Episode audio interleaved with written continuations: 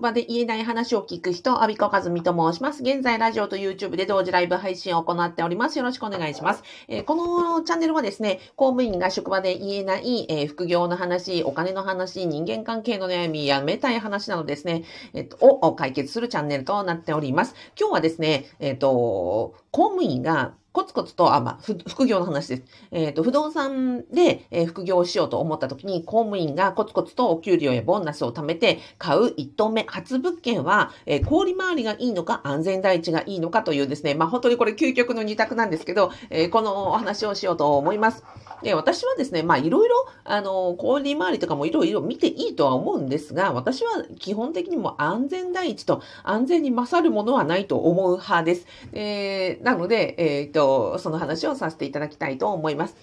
これもね、実は、あの、今日、私がやっております、アビコカズミの副業不動産ゼミで、あの、物件100本ノックっていうのがありましたね。メンバーさんが、今ね、60何名いらっしゃるんですけど、メンバーさんから、の、こんな物件どうですかっていうのを、全国からですね、あの、気になった物件をね、あの、データいただくんですよ。で、私が、これはどう思うかなっていうのをシミュレーションって言って、まあ、いろんなデータを集めて、その、パソコン上で、現地に、行かないまでもいろんな情報をリサーチして、私だったらこう見るみたいなので、そのお互いにその物件を談義するというコーナーがね、コミュニティに作られていましてね。今日、あの、あるから、だから、えっ、ー、と、一棟もの、要はアパート一棟ものの、これどうでしょうかっていう物件のリサーチが来たんですよ。要は氷回り派です。なので、まあ、その話をね、あの、しようと思います。で、えっ、ー、と、まず、公務員、あの、公務員が在職中にできる不動産投資。えっ、ー、と、大きくは、うん、職場に言わないで許可、研究許可申請がいらない範囲と、いる範囲とかあるんですね。えっ、ー、と、いらない、いや、まずいる範囲から行きましょうか。職場に許可を出さなくちゃいけないのは5棟10室を以上になると、えっ、ー、と、職場に事前に許可がいります。5棟10室以上というのは何かと言いますと、5棟は一軒家です。一軒家5棟10室というのはアパートですね。えっ、ー、と、1棟丸ごと買うときの、えっ、ー、と、10室以上の建物という意味もありますし、分譲マンションみたいな1室1室を買っていて、10棟、あの、10室を、えー、以上になるときには、えっ、ー、と、申請をしてくださいねと。プラス、まあ、売上500万円以上、年間の売上が、えー、経費引く前で500万円以上になった場合には、これは、えっ、と、事前に許可を出しなさいよと。これはですね、あれです。えっ、ー、と、人事規則で決まっていますし、地方自治体ももうこのルールにが、あの、統一だと思います。なぜかというと、これね、税法上のルールなんですよ。5等実質というのは。で、これが事業的規模に当たるというライン引きがありまして、公務員以外でも、要はあの国税庁が決めている事業となる、要は、うんと、親業をお商売として考えるラインが5等10室以上ということなんですね。なので、5等10室というのは、もうこれを要は専業として、あの、こう、大家さんとして、なんですか、うんと、事業としてずっと永続的にやっていくというレベルなので、これはもう事前に職場に許可がいりますと。逆にこれに満たない範囲であれば、職場に許可はいらないわけなんですよね。5と10室に満たないなので、えっ、ー、と、一軒家であれば4棟。それから10室に満たない9室ならば OK なわけですよ。9。えっと、例えば、うんとそうですね。一棟もののアパートを買うので、9室までなら OK ですし、例えば4、4室が入った1棟ものの2つ買えば、えー、両方足して8室なので、それも全然職場に許可いりませんと。一軒家だと4棟、それから一室、あ、そうそう、分譲マンションも一室一室買っていって、えっ、ー、と、9室までだったら職場に許可はいりませんよ。で、10室えっ、ー、と、目を買うと、買おうと思うのであれば、その前に、買う前に職場に許可を取りましょうねという話なんですね。で、なおかつその、プラスして全体の家賃収入が年間500万円を超え、えー、以上になる場合には、それも事前に、えー、許可がいりますよと。年間500ですから、えっ、ー、と、だいたい月40万円ぐらいですかね。合ってます？合ってますよね。えー、ね、月40万円の家賃収入があるのであれば、えっ、ー、と、12ヶ月で480万円ですから、月40万円の家賃収入までであれば、500万円以上にはならないので、職場に許可ありませんよと。これは、えー、国だろうと、地方自治体だろうと同じですというルールになりますと。なんですね。なので、えっ、ー、と、あの、私のやってるね、副業不動産ゼミで、あの、お伝えするのは、まずは一棟、いきなりね、あの、10室以上のマンションドーンって買うみたいなことでなければ、まあ、区分マンションを一室買うのか、えっ、ー、と、一戸建てを買うのか、もしくは、例えば4個入ったマンションを買うのか、この3種類。えっ、と、になるわけです。区分マンション、えー、分譲マンションの椅子ですね。これ区分というんですけど、区分マンションか、えっ、と、一軒家か、それから一棟買うか。で、一棟買う場合には、えー、重室にならない、9室までであれば、職場に許可いらず買えますよと。これはもう全全国共通のルールなわけです。じゃあ、この3つを買うときにどれを買うかっていうことなんですけど、えっ、ー、と、安全第一で、えっ、ー、と、練習物件というですね、私が提唱しているのは、この、えー、不動産鑑定士ね、浅井幸子先生のこの、え世界一楽しい不動産投資の授業で、この、あの、テキストに書いてあられる、浅井先生が提唱される練習物件というのをやりましょうと。練習物件というのは何かというと、現金で買える、えっ、ー、と、まずは1件目は何事も経験なんだから、融資を引かない、要はローン組まないで、自分がコツコツ貯めた範囲で買える小さな物件をまずはやってみましょうと。で、大家の体験をまずはやってみましょう。一棟をか、一棟というか一室ですね。あの、区分マンション一室もしくは一軒家を一個買ってみて、で、小さく小さく始めて借金も負わないで、そこで、えっ、ー、と、経験値を積んで、それからまた次にですね、買うときには、あの、大きな規模になったり大きな額ができるようにしましょうと。まずは一本目は小さいところから始めましょうというのは、私が言ってるというよりは、その不動産鑑定士の、あ、一冊子先生の、まあ、ご著書にも書かれていることなんですね。私、本当にこれは非常に同感で、あの、私退職してから、あの、起業してね、ビジネスを4年やってますけど、本当はどんなビジネスも、どんな副業も、やっぱりね、最初の一歩ってでっかく儲けるというよりは、小さく小さく小さく小さく、その負けないで、負けないでずっと何かこう続けられるような、あの、サステナビリティがむちゃくちゃ必要だというふうに思ってるので、私はこのね、練習物件やりましょうというふうに言ってるわけです。じゃあ今回、うんと、えっ、ー、と、一等ものうんと、マンションを一棟買いましょうという、かい、あの、のシミュレーションをいただきましたと。で、その、いろいろ見ていくと、この練習物件というのが、勉強すればするほど、利回りが低くて、手残りが少ないということが分かってくるわけなんですよ。規模が小さい物件ということは、お部屋の、あの、地、規模も小さくなりますし、もしくは田舎になりますし、あの、もらえる家賃も少なくなってくるってことなんですよね。もらえる家賃が少ないということは、それだけその自分の収益も少ないということになりますから、要は、え、こんな、あの、物件をね、1個買っても、月2万円しか出残りにならないの？みたいな感じの、あの、感じになるわけです。そしたら皆さん、え、もっと2万円しかないのかって、なんかお小遣いよりもなんかね、お小遣いにしてもちょっと心もとないないになって、もっといい方法はないのか、もっといい方法はないのかなっていうふうに探していくとですね、どんどんいろんなね、世の中のあの、小売回りとか、うんと、高収益とかっていう話になってきて、で、結果的にどれを選んでいいのか迷う。で、で、公務員、現役公務員で、職場に言わない、あの、許可を取らないでいい班っていうのをね、5と10室に行かなければいいわけですから、相当、あの、選択の範囲は広いわけですよ。となると結構ね、勉強すればするほど迷うっていうのはあるんです。で、これは迷って当然で、あの、その、氷回りということもそうなんですけど、やっぱり不動産勉強し始めて、一番目につくのって、そういうメガ大家さんとか、レジェンド級の大家さんなわけですよね。私も大好きです。あの、ケンビアコラムを、あの、よく見ますけども、ケンビアコラムに載っていらっしゃるね、あの、なんすか、有名な大家さんっていうのは、まあ、野球で例えれば、プロ野球選手みたいなもので、まあ、ほ、ほぼ大リーグ選手みたいなものなわけですね。えっ、ー、と、私が大好きなの、えー、サーファーのね、住宅をこう、リフォームされてめちゃくちゃセンスが良くて、すっごい綺麗なね、あの、リフォームされる、あの、菊池美香さんという大家さんとか、と北海道をね、代表する、あの、レジェンドのあの、加藤博之さんとかですね。あと、あの、イラストを描いてめちゃくちゃこう、面白いコラボをされている、あの、ポールさんとかですね。もう、ものすごいその、レジェンド級の方々がたくさんいらっしゃって、じゃあ彼らの鮮やかな手腕を見ていると、え、こういうのが普通なのかな？え、こういうことがかっこいいな？こういうのやってみたいな？っていう風になるわけですよ。それそうですよね。あの、子供が野球を始めるときに、いや、めちゃくちゃこうね、大リーグの選手かっこいいな、プロ野球選手かっこいいなと思って野球を始めるという感じになるので、やっぱりそういう、あのの、目につく大家さん、もしくはその、先ほどね、あの、浅井先生もそうですけど、こういう書籍を出されてるような大家さんっていうのは、本当にものすごいこう知識と経験と実績を積まれていて、だからこそそのコラムを書いたり書籍を書いたりされてるので、じゃあそのままね、それを赤羽として持っていくのはもちろん、あの、全然ありですよ。だけども、じゃあその手法をそのまんま自分が今できるかって言ったら、私そこは違うと思うんですね。まあ、特に、公務員を選んでいるという時点でですよ、職業に関して、そのお金を稼ぐということに関しては、世の中のね、えっ、ー、と、例えば、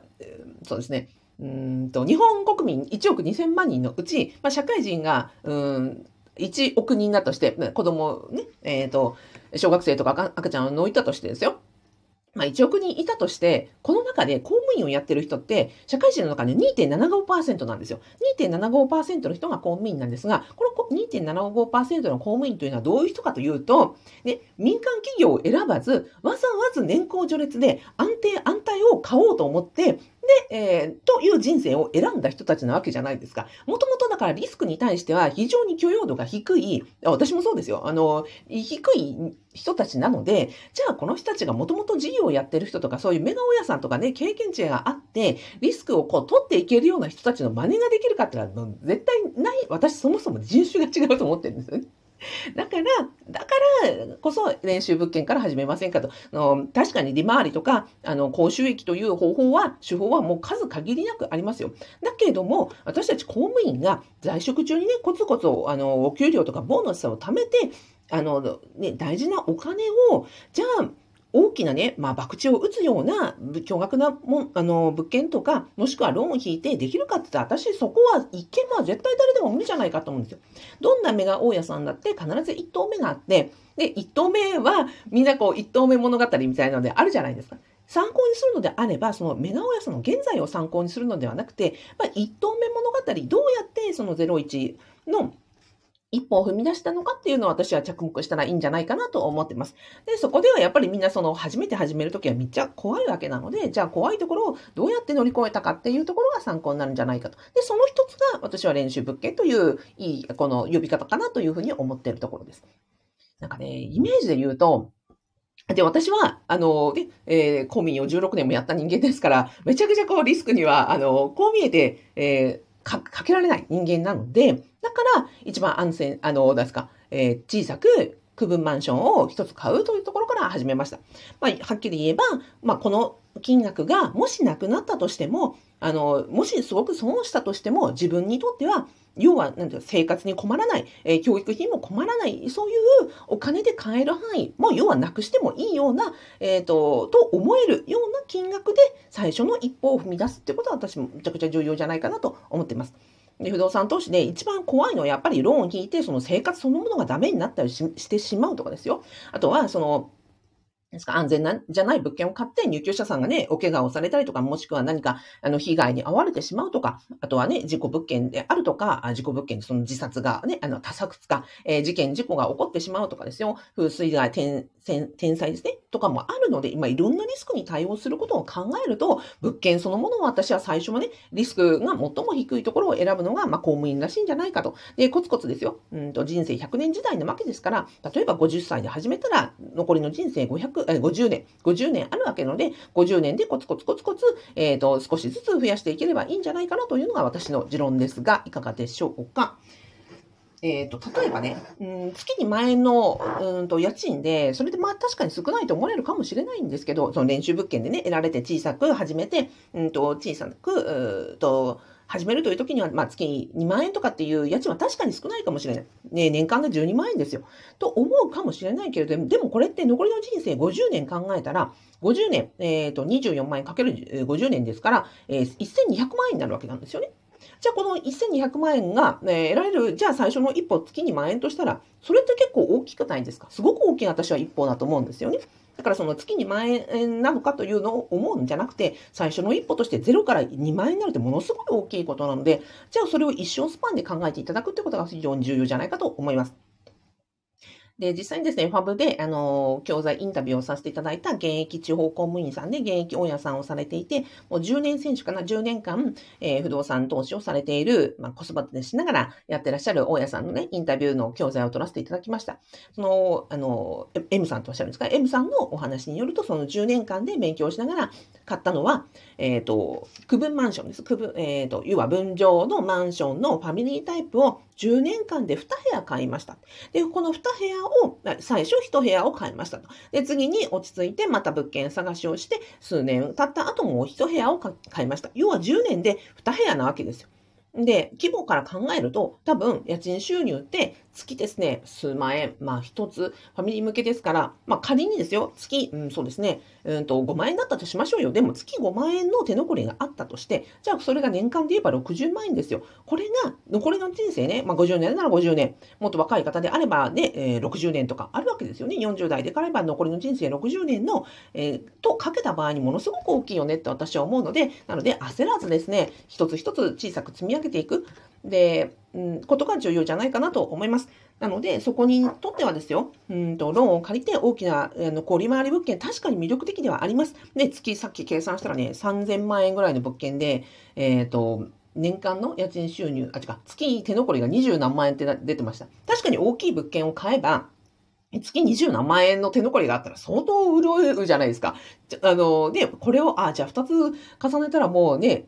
全然仕事は辞められるなぐらいの魅力的なお金ではありますよ。でもそこに至るまでには、やっぱり例えば金融機関のローンをね、あの、引くために金融機関さんを、との信頼関係を作ったりとか、じゃあその金融機関さんから、えローンを借りられるような OK をいただいたりとか、うん、もしなくちゃいけないし、えー、大規模になればなるほどやっぱり職場に許可を得られなくちゃいけないというハードルも出てくるわけなので、なのでそこを、あの、変数が自分ができることではなくて、金融機関さんが OK するのかとか、職場が OK するのかとか、そういうところをですね、自分で、あの、力の及ばない範囲に、えー、最初から突っ込むよりは、私は自分が何とかすれば何とかなる範囲の、あの、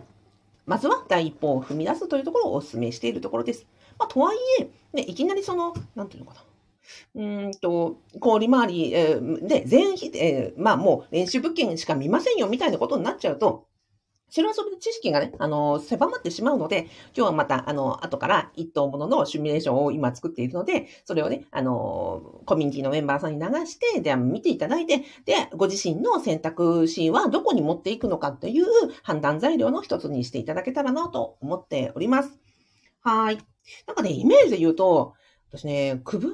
区分を一つ買うというのは、なんか、初めて子供を一人育てるみたいなもんかなと思っていて、さっきその、10室あるマンション今ね、シミュレーションしてたんですけど、10室ってことはですよ、初めて子供を育てるときにいきなり10人の子供がいるみたいな感じかなと。ね、双子でもなく、三つ子でもなく、いきなり10人の子供をバーンって育てるってなったら、